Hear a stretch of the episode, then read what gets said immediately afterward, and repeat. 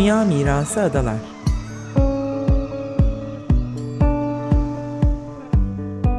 Hazırlayan ve sunanlar Derya Tolgay ve Nevin Sungur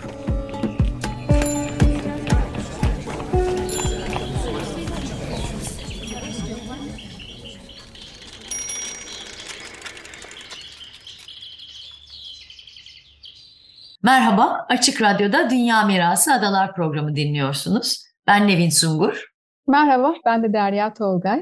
Bugün e, bilinen ismiyle Tavşan Adası ama asıl ismiyle Neandros Adası'nı konuşacağız. E, Prens Adaları'nın en küçüğü 90 metre boyunda bir e, adacık. Şimdi Neandros Cumhurbaşkanlığı kararı ile 2021 yılında kesin korunacak hassas alan ilan edildi. E, bu kararın çıkmasında Deniz Yaşamını Koruma Derneği'nin çabalarıyla olmuştu bu kararın çıkması. Sergio Ekşiyan da yani bugün ki konuğumuz e, bu süreci çok yakından bilen ve o çabalara ortak olan isimlerden biri. Sergio Bey'i adalarda e, tanımayan yok gibidir. Hayatını deniz altına adamış, e, Marmara Denizi'ndeki sualtı canlılarının yaşaması için birçok projede yer almış, çaba göstermiş ve muhtemelen e, adalar çevresi denizaltını en iyi bilen isimlerden birisi kendisi. E, hoş geldiniz öncelikle Sergio Bey. Hoş bulduk. Çok teşekkür ederim beni davet ettiğiniz için. Tabii Derya e, bu senin gönderdiğin bir e, WhatsApp mesajıyla bu konuya karar verdik değil mi? Bu 8 Haziran'ın Marmara Denizi Günü ilan edilmesiyle beraber. Okyanuslar Günü. Evet. Ama biz yerli ve milli bir şekle e, dönüştürmüşüz onu. 8 Haziran Marmara Denizi Günü araştırma seferleri başlıklı bir davet geldi. Ben de sizlere yolladım. Ee, 2022 yılında 8 Haziran Marmara Denizi Günü ilan edilmiş. Bu yılda bir tema belirlenmiş burada. Biyoçeşitlilik. Marmara hepimizin mesajının verileceği etkinliklerle kutlanacakmış. Bunu Çevre Şehircilik ve İklim Değişikliği Bakanlığı yanı sıra Marmara Belediyeler Birliği koordinasyonuyla bir de vatandaşların davetli olduğu bir kıyı temizliği, işte etkinlik, belediyeler falan filan tarzında bir dizi e, şeklinde hayata geçirilecekmiş ama biz hayata geçirilenleri sahadan Sergio seninle şahitliğinde görmek istiyoruz, anlatmanı istiyoruz. Çok kısaca belki hani önemiyle başlayalım isterseniz Sergio Bey. E, Neandros'un e, önemi nedir Marmara Denizi açısından? Neandros öncelikle Marmara'daki tek şu anlık korunması gereken hassas alan ilan edilen tek yerdir. Neandros'un ismi Bizans zamanında Revithos'tu. Sedef Adası da Andirevithos'tur. Günümüze kadar Rumlar tarafından Sedef Adası Andirevithos olarak kullanılır. Şimdiki 3-5 tane kalan Rum ile Andirovithos, Andirovithos der. Neandros ise daha sonra 18. yüzyıl sonları falan Andros Adası var Ege'nin ortasında. Andros Adası Orada balıkçılık faaliyeti var ama para etmiyor. Yani Andros'tan Atina'ya göndermem balıklar kokar yani. Oradan bir grup gurbete İstanbul'a geliyor. İstanbul'da balıkçılık faaliyeti var. İşte Rum reis de çok. Onların yanına gelelim derken adalara geliyorlar. Heybeli'de bir Rum reisin yanında çalışıyorlar. Bunun yanında çalışırken e, tabii o aşağıdaki dediğimiz adaya da gider gelirken buraya da Neandros demişler kendi kendilerine Andros'u Yeni Bosna gibi anlatabiliyor muyum? New York gibi. yani bunlar da ne Andros demişler. O son bizim bildiğimiz, onun için biz böyle biliyoruz ama asıl adı Revithos'tu. Ne Andros olmuştu. Şimdi hem balıkçı adası hem tavşan adası olarak da geçiyor. Tabii buranın korunma alanı olmasının birinci şartı e, deniz kirliliğinden etkilenen mercanlardı. İlk hareket noktası 2015 yılındaki Yassıada'da başlayan mercan şey inşaattan denize dökülen toprak yani tamam tabii bir şey toprak ancak aşağı gittiğinde e, büyük bir mercan kalabalığının üzerine toz şeklinde çökünce ve bunların üzeri nefes alamaz, besin alamaz şekle getirdiğinde ölümlerine sebep olmuş. Tabii bundan kimsenin haberi yok bizim e, İstanbul Üniversitesi'nin Su Bilimleri Fakültesindeki doçent Eda Topçu'nun merakına mucip dedi ki ya genç bir gidelim oraya. Çünkü o takip ediyor mercan uzmanı olduğu için bir gidelim oraya dedi. Acaba ne durumda diye. Bir kötü havada gittik. daldık. Kim vardı? Ben, Volkan, e, Can der, ile Eda. Dördümüz indik. Baktık ki hakikaten maalesef yani Eda'nın tahmin ettiği gibi onlar hepsi zarar görmüş, ölmüşler. Sonra çıktık dalıştan. Eda gerçekten çocuk gibi ağladı. Çok üzüldü. Bir hafta sonra bir daha dalışa gittik. Yine aynı görüntü, daha fazlasını gördük. Sonra Volkan'la Eda dediler ki bunlar Sibirya'da da var. Aynı popülasyon, aynı cins. Dedik ki onlar da orada ölecek. Çünkü orada da inşaat pro- programlanmış. Planları, projelerini okuduk, gördük. Bunun üzerine e, ikisi de endişelenince dediler ki oradan nasıl yapalım, nasıl edelim? Kaçırabildiğimiz kadar kaçıralım. Hepsini götüremeyiz. Büyük bir koloni. Bunu bir proje haline düşündüler. Eda yurt dışındaki özellikle Akdeniz havzasındaki üniversitelerle görüştü. Ve bunun üzerine bir proje yaptılar. Proje çıktı. İzinler alınmış bakanlıktan. Çok çabuk bir şekilde izin çıktı. TÜBİTAK da girdi içine. İstanbul Üniversitesi var. Bir de Adalar Deniz Yaşam Spor Kulübü o zamanki ismiyle şimdiki ismi değişti. Deniz Yaşamını Koruma Derneği oldu. Onun üzerine program başladı. Öncelikle ben tespitini ben yaptım. Dedim ki Neandros'ta aynı türden şu bölgede mercanlar var. Bu mercanlar burada yaşamışsa asırlardan beri bu ortam onlar için hem yaşam hem e, hava e, su kalitesi hem beslenme açısından uygun ki bunlar asırlardan beri burada var. Bunların yanına taşıyalım. Rastgele bir hadi şurası güzeldi demeyelim. Bunlara yakın olsun. Dedik yeri tespit ettik. Gittik aşağı indik. Baktık o a, duvarlar var böyle büyük duvarlara koyacağız. Ağlar var. Üç dalış ağları temizlemekle geçti. Akabinde gittik Sivriada'ya birkaç tane aldık. Çok e, itinalı bir şekilde oradan mercanları alıyoruz. Neandros'a geliyoruz. Aradaki mesafe 13 kilometre. Deniz mili demedim. Kilometre daha kolay anlaşılır. Gidiyoruz oraya. İkinci dalış için biraz bekliyoruz. Ee, tekrar dalıyoruz. Ve onları böyle böyle böyle 90 taneyi taşıdık. Akabinde 2017'de bir ikinci proje yapıldı. 190 tane taşındı. Bu sefer gene ekibimiz kalabalık. Noyan Yılmaz, e, Volkan, e, Can, e, Ahmet Doktor, ben ve dönüşümlü gelebilen geliyordu. Herkes her gün gelemez. Herkesin işi gücü var. Akabinde böyle 190 taneyi de bu sefer Eda da geldi. Böyle ufak ufak ufak ufak çalışmalarla yapıştırdık oraya ve total 190-90 280 tane oldu. %65'te bir e, yaşam başarısı gösterildi. Bu arada tabii ben gidip periyodik bir şekilde onları kontrol ediyordum. Kışın dahi. Bu ilk baştan beri Volkan'ın kafasında olan bir konuydu. Koruma alanı ilan etmek. Yani mercanlardan da önce düşünüyordu bunu. Burada bir koruma alanı olsun. Neticede mercanlar da oraya nakledilince Türkiye'deki ilk mercan nakliydi bu. Daha böyle bir sebep de oldu, elinde de bir done oldu. Bunun üzerine 5 yıl devamlı git gel git gel Ankara'ya gitti geldi gitti geldi volkanlarcı gitti geldi gitti geldi nihayet ilk başta Tarım Bakanlığı su ürünlerine gidiyordu. Sonra Çevre Bakanlığı'na gidince Çevre Bakanlığı e, daha hızlı bir e, aldı bunu ve Cumhurbaşkanlığına sundu herhalde. Sayın Cumhurbaşkanı da 10 Nisan 2021'di galiba resmi gazetede yayınlandı. Hassas korunması gereken alan ilan edildi. Ah dedik tamam.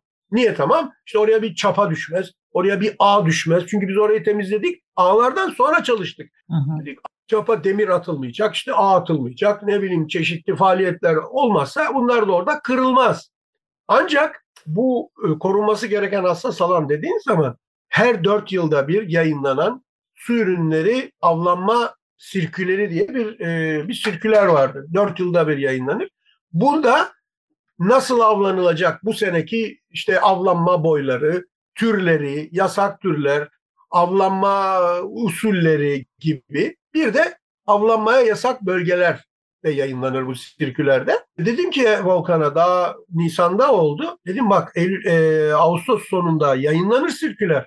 Daha 3-4, 2-3 ayımız var. Sen bunlara bir müeyyide uydur. De ki e, Ankara'ya gidiyorsun. E, de ki burayı yaptık ama müeyyide yok. O kadar. Hassas korunması gereken alan. Bunlara bir müeyyide koyalım. İşte avlanmak yasaktır, ağ atmak yasaktır, işte gırgır yasaktır, ne bileyim işte olta yasak, serbest o ayrı bir konu, demirlemek yasaktır gibi gibi gibi. Onun dışında onun öncesinde hiç buna benzer bir şey yok. Sadece öyle ilan edildi o kadar. Evet hassas korunması gereken alan. Tamam. Hatta Bandırma Üniversitesi Denizcilik Fakültesi Dekanı Profesör Doktor Mustafa Sarıya da hocam dedim ya bize bir böyle bir taslak yapar mısınız dedim yasaklarla ilgili. Yaptı sağ olsun ancak e, olmadı. Niye olmadı bilmiyorum. Şimdi yasak e, lafta kaldı. Yasak tamam şey yasak derken hassas korunması gereken alan tamam. Ancak sirkülere yani anayasa maddesi gibi balıkçılık anayasasına girmezse lafta kalır. Çünkü yasak bölge gözükmüyor orada balıkçılarda haklı olarak. Yasak desen neresi yasak? Buraya nerede yazıyor? Yazmıyor. Yani avlanma yasağı yok, müeyyide yok. Böyle olunca biraz temelsiz oldu ve faaliyet devam etmekte. Ee, geçen sene, evvelki sene, işte bu sene devam ediyor. Görüyoruz gırgırlar oralarda dönüp duruyor. Bir şey sorabilir miyim? Buyurun. Ee, yani bu bu Neandros ve çevresini kapsayan neredeyse yani 8 bin kilometre karelik bir alana denk düşen bir yerden bahsediyoruz. 7, 7 ama 7 bin de 7 bin küsür. evet evet. Bakayım bir dakika notlarımda var. 7758 kilometre karelik bir alan. Yani evet, bu dediği gibi korunabilse muazzam bir e, balık e, değil mi? E, yumurtlama, koruma, çoğalma, Yerleşme. zenginlik Evet. Bir şey söz konusu olacak yani. Tabii tabii. Yasak olsa. Bütün koruma alanları her ne kadar balıkçıların tepkisiyle de karşılansa da uluslararası daha sonra balıkçılar iki sene sonra ya iyi yapmışsınız demişler bütün bilim insanlarına. Çünkü bu balıklar orada koruma altına alınmış bir bölgede üreyen, e, çoğalan balıklar hapis değil ki. Oradan büyük adaya da gelir. Sedef Adası'na da gider. Tuzla'ya da gider. Pendik'e de gider. Gider gelir bunlar kuş misali. Anlatabiliyor muyum? Sanki biz orayı hat etrafında da çelik tel çekiyoruz gibi. Öyle düşünülüyor. Orası bir üreme alanı, bir ne bileyim bir çiftlik gibi olacak. O balık oradan çıkacak Büyükada'ya, Kurşunburnu'na, Eskibağa, ne bileyim Manastır Taşı'na veya Sedef Adası'na, diğer taşlara gider gelir. Gidiyorlar çünkü. Yani bu mercan ya da bu koruma alanları aslında e, balıkların üremesini e, sağlayan, üremesini e, kolaylaştıran alanlar. Yani dediğiniz gibi orada balıklar e, orada hapis değiller ve evet. orada üreme yani orada üremelerini sağlamazsanız zaten giderek yok oluyor bunlar değil mi? Şimdi üreme derken biz kendi yöresel balıklardan bahsedelim. Çünkü diğer göç balıkları orada pek kalmaz. Yani tabii ki, tabii Karadeniz'e çıkar, sonra tekrar Akdeniz'e Ege'ye iner. Ona pelajik balıklar diyelim. Ama oranın yerli karagözleri, işkinaları, mercanları, kırlangıçları yani dip balık diyelim, kaya balık, taş balıkları diyelim orada bir artış gösterecektir. Mutlaka. E ben mesela bisikletle arka tarafına gittiğim zaman yani adanın, büyük adadan Neandros'u gördüğümde bazen e, çok büyük e, bu gırgır. gırgır mı demek lazım onlara bilmiyorum. Onları Neandros'un çok yanında görüyordum ve açıp telefonla hakikaten Volkan'a haber veriyordum. Hatta sana da haber verdiğim oldu. Böyle çok gerçekten kişisel böyle bir şeyler falan böyle bir koruma söz konusu olabilir mi yahu? Yani yarım yarım kalmış diyelim ama üstüne gidiliyor. Gidiliyor koruma alanı e, ilan edilen alan yeter gerektiği kadar korunamazsa bunun kaybı nedir? 2021'e kadar korunmuyordu. Ha 2021'den sonra da korunmuyor. Ama bir fikir oluşmuş. Ya bakın size başka bir şey söyleyeyim. Biz orada bir gün dalıyoruz, hazırlanıyoruz. Giyinirken küçük bir tane midyeci, salyangozcu, işte bir şeyler toplayan bir tekne geldi. Bunlar dalarak hortumla kestane topluyorlar. Sağ, patlıcan, deniz patlıcan, işte salyangoz ne topluyorlar bilmiyorum göremedim. Volkan telefon etti. Telefon etti su ürünlerine numarasına göre, plakasına göre oradan cevap e, bunların ruhsatları var dedi. Çalışma izinleri var, ruhsatları var. Şimdi bakın mantık olarak hassas korunması gereken alan denilen bir yerden bir tane çakıl taşı bile alınmaması gerekir. Amaç bu. Yani benim tabanca taşıma ruhsatım var diye ben evlerin arasında atamam. Onun da kullanacağın yer farklı. İznin var diye evlerin içinde tabanca atabilir misin? Gibi bir şey oluyor bana göre. Mantık yani böyle bir misal vermek zorunda kaldım. Diyeceğim ve adamlar çalıştı ve bir şey de olmadı. Ya ben demek ki sorumun nedeni şuydu aslında. Şimdi Marmara Denizi e, yavaş yavaş hani kaybediyoruz ya bu denizi. Şimdi böyle e, alanlar maalesef artık giderek kalıyor elimizde. Bu alanları da kaybedersek ne olur anlamında sordum. Ee... Ne olur? Şimdi bana göre adaların tamamının korunması gerekir. Yani bir noktacık küçük bir Neandros adasıyla yani e, bir şey olur, bir rol model olur. Ha belki sonra bu büyütülebilir diye düşünüyorum. Ha korunmazsa ne olur? Şimdiye kadar nasıl geldiyse öyle gider. Yalnız ama korunmak sadece e, balıkçılık faaliyetleriyle ilgili değil. Deniz kirliliği, endüstriyel kirlilik, tersaneler, tuzla, pendik gibi diğer... Ama canım zaten bütün Marmara kuruluyor. Özel çevre koruma bölgesi ilan edildi yani. Siz de hiç beğenmiyorsunuz. Yok yok yani çok kirlilik var. Karasal kirlilik de büyük problem. Sadece balıkçılık faaliyetleri değil. Yani ha şimdi bak bir misal. Biliyorsunuz işte 2021'de koruma alanı ilan edildi. Tamam e ne biliyorsunuz 20 Kasım şey Kasım 2020'de müsilaj çıktı. Siz görmemiştiniz. Evet. Onu Nisan'da, Mayıs'ta su üstüne çıkınca gördünüz. Full denizin dibi 30-28 metreye kadar öyleydi aşağısı da. Biz bunu görüyoruz, takip ediyoruz Profesör Mustafa Sarı ile devamlı bir şekilde. Ee, Kasım 20, 2020'den ne zaman ki siz gördüğünüzde artık üstüne 4-5 ay geçmişti. Bu arada bu müsilaj gitti bizim naklettiğimiz mercanların üstüne de kondu. Ve bunları havasız, besinsiz bıraktı. Sonra kendi kendime dedim ki bak dedim yasak alan ilan edildi. E tamam hadi diyelim ağ atılmadı, oltaya atılmadı, işte çapa atılmadı. Hadi bakalım müsilaja ne yapacağız dedim. Müsilaj yasak masak dinlemedi. Geldi çöktü üstlerine e, çok e, çok e, ölümlere de sebep oldu mercan ölümlerine.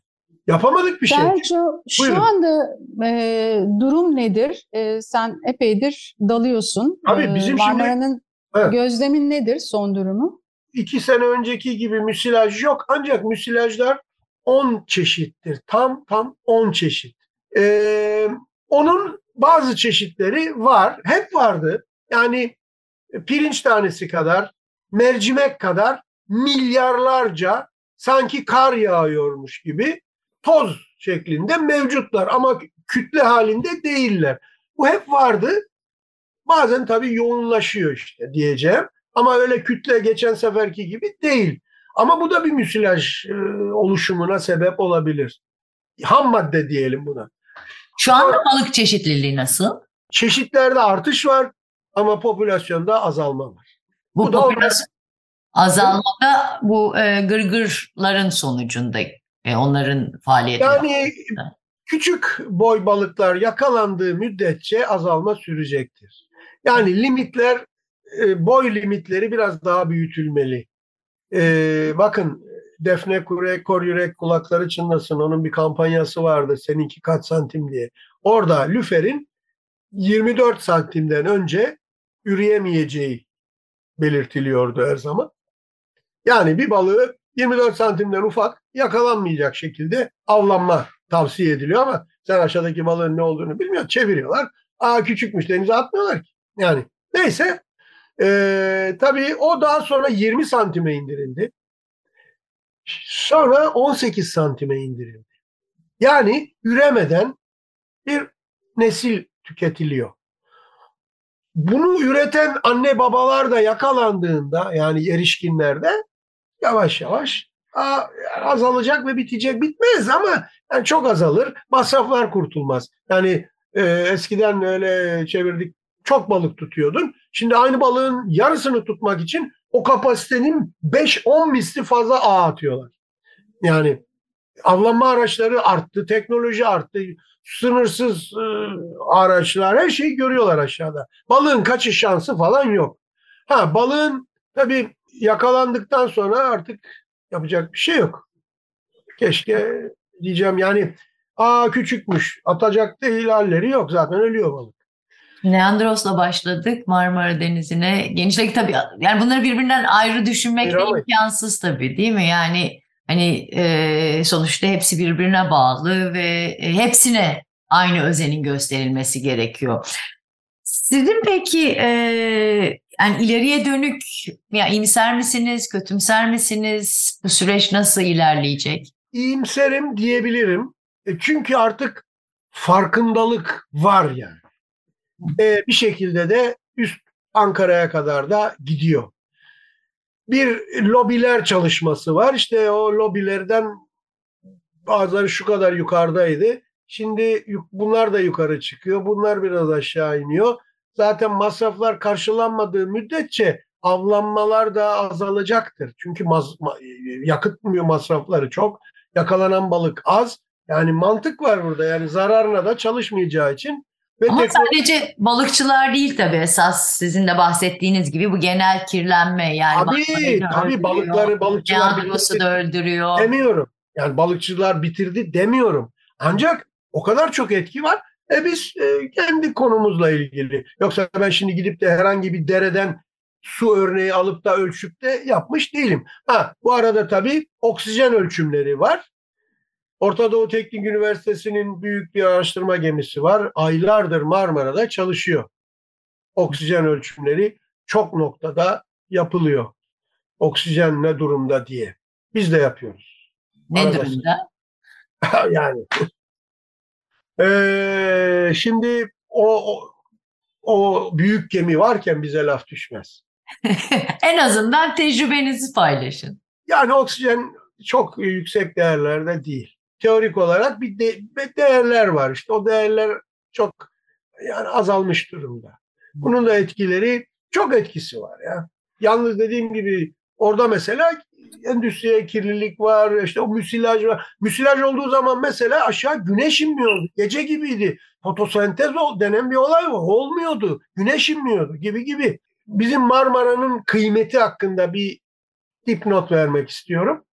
Bizde olan mercan türleri Akdeniz'de olan mercan türleriyle eş ve bilinmiyorlar bu türlerin bizde olduğuna dair. Bununla ilgili tabii Eda devamlı e, yurt dışı üniversitelerle istişarede bulunduğu için Cenova Üniversitesi'nden iki bilim insanıyla istişaredeydi. Ve bunlarla dedi ki bir tür var mesela Spinimuricea clavereni diye bir tür. İnce deniz kalemi diyorlar böyle çok ince böyle. Bunların Akdeniz'de 70-80 metre derinliklerde yaşadığı bu konu Eda ile e, konuşulduğunda Eda dedi ki bizdeki Spinimuricea'lar 30-35 metrelerde. Olamaz. Olur. Olamaz. Gel gör dedi. Tabii gene de nerede olduğunu bileceksin. Yani o da benim işim kusura bakmayın. Ne istiyorsunuz? Göster. Tamam. Şurası diyor. Sokak cadde gibi denizin ortasında bizim yerlerimiz var. Attık, indik aşağı. Böyle şey gibi böyle. Mezarlık gibi. Bizde niye 30 metrede, 35 metrede de sizde 70'te? Düşünüyorlar, düşünüyorlar. Sonra işte böyle kafa kafa yorunca bizdeki ışık geçirgenliği çok az olduğu için Akdeniz ve Ege'ye göre bizdeki loşluk orada 70 metrede anca oluyormuş diye bir kanı varıldı. Şimdi bir istasyonumuz var. Eda yani karar verdi. Ee, mor olan güzel mercan. Bunların ismi Paramuricea clavata. Bunlar çok hassas. Bunlar Kurbağaları çamurundan çok çok çok zarar gördü. Bütün civardakiler hepsi öldü. Bir yerde bir koloni kalmış. Herhalde orada temiz sular var diye. Farkında değiliz aslında değil mi? Ne kadar büyük bir zenginlik var ve hiç farkında olmadan da gidiyor bir kısmı. Bu gösterdiğim morlar tarlalar halindeydi her yerde. Bir yerde kalmıştı böyle. Hemen orada ağlar dolu. Onları da temizleyeceğiz. Bekliyorum. sağlık. Sağ olun, sağ olun. Ee, biz bir şey yaptık diye demiyorum. Ben paylaşıyoruz işte. Böyle böyle bir şeyler de oluyor burada. Ama Son tabii- olarak hayaliniz ne olurdu Sergio Bey? Yani? Marmara, Marmara Denizi dediğinizde hayaliniz ne olurdu? Bütün hani yaşananları her şeyi biliyorsunuz, görüyorsunuz. Bizim görmediğimiz ne kadar şey görüyorsunuz ama hani bugün düşünün nasıl bir Marmara Denizi hayal ederdiniz ileriye dönük? Ben 50 yıldır dalıyorum. Şimdi bunu da reklam olsun. 1973 Nisan ayında tüplü dalışa başladım. 50 yıl olmuş. Ben ne kadar bu taşların bütün hepsinin ne kadar çok balıklı, renkli, çeşitli, mercanlı, renk renk olduğu günleri hatırlıyorum. Aynı yere gidiyorum. Kimse yok. Terk edilmiş köy gibi. Ha bu üzücü bir şey tabii. Yani 50 yıl önce deniz cap canlıydı ya. Çeşit, bol, renk, mercan, dibe bağımlı canlısıyla yüzebilen canlısıyla, hareket edebilen tüm canlılarla. 90 yılında ama artık tahribat başladı diyebilirim. Ee, günümüzde de tabii yani her ne kadar konuşuluyor, önlemler isteniyor, alınıyorsa da faydası var tabii bunların. Yani şeyler oluyor. Yani bir yerden başlamak zaten yarı yarıya bitirmek demektir ama yarı yarıya bitirmediyse de dörtte birini bitirdik diyebiliriz. İnşallah dörtte üçünü de tamamlayabiliriz. Laf lafı açtı Neandros'tan başladık. Marmara Denizi, Marmara bölgesi işte hepsi bunlar bir bütünün teker teker parçaları. Hepsi bir araya gelince bir bütün oluşuyor. Çok teşekkürler tekrar. Çok teşekkürler Sergio. Çok... Dinlediğiniz için de ayrıca teşekkür ederiz. Açık Radyo dinleyicileri herkese iyi günler. Hoşçakalın.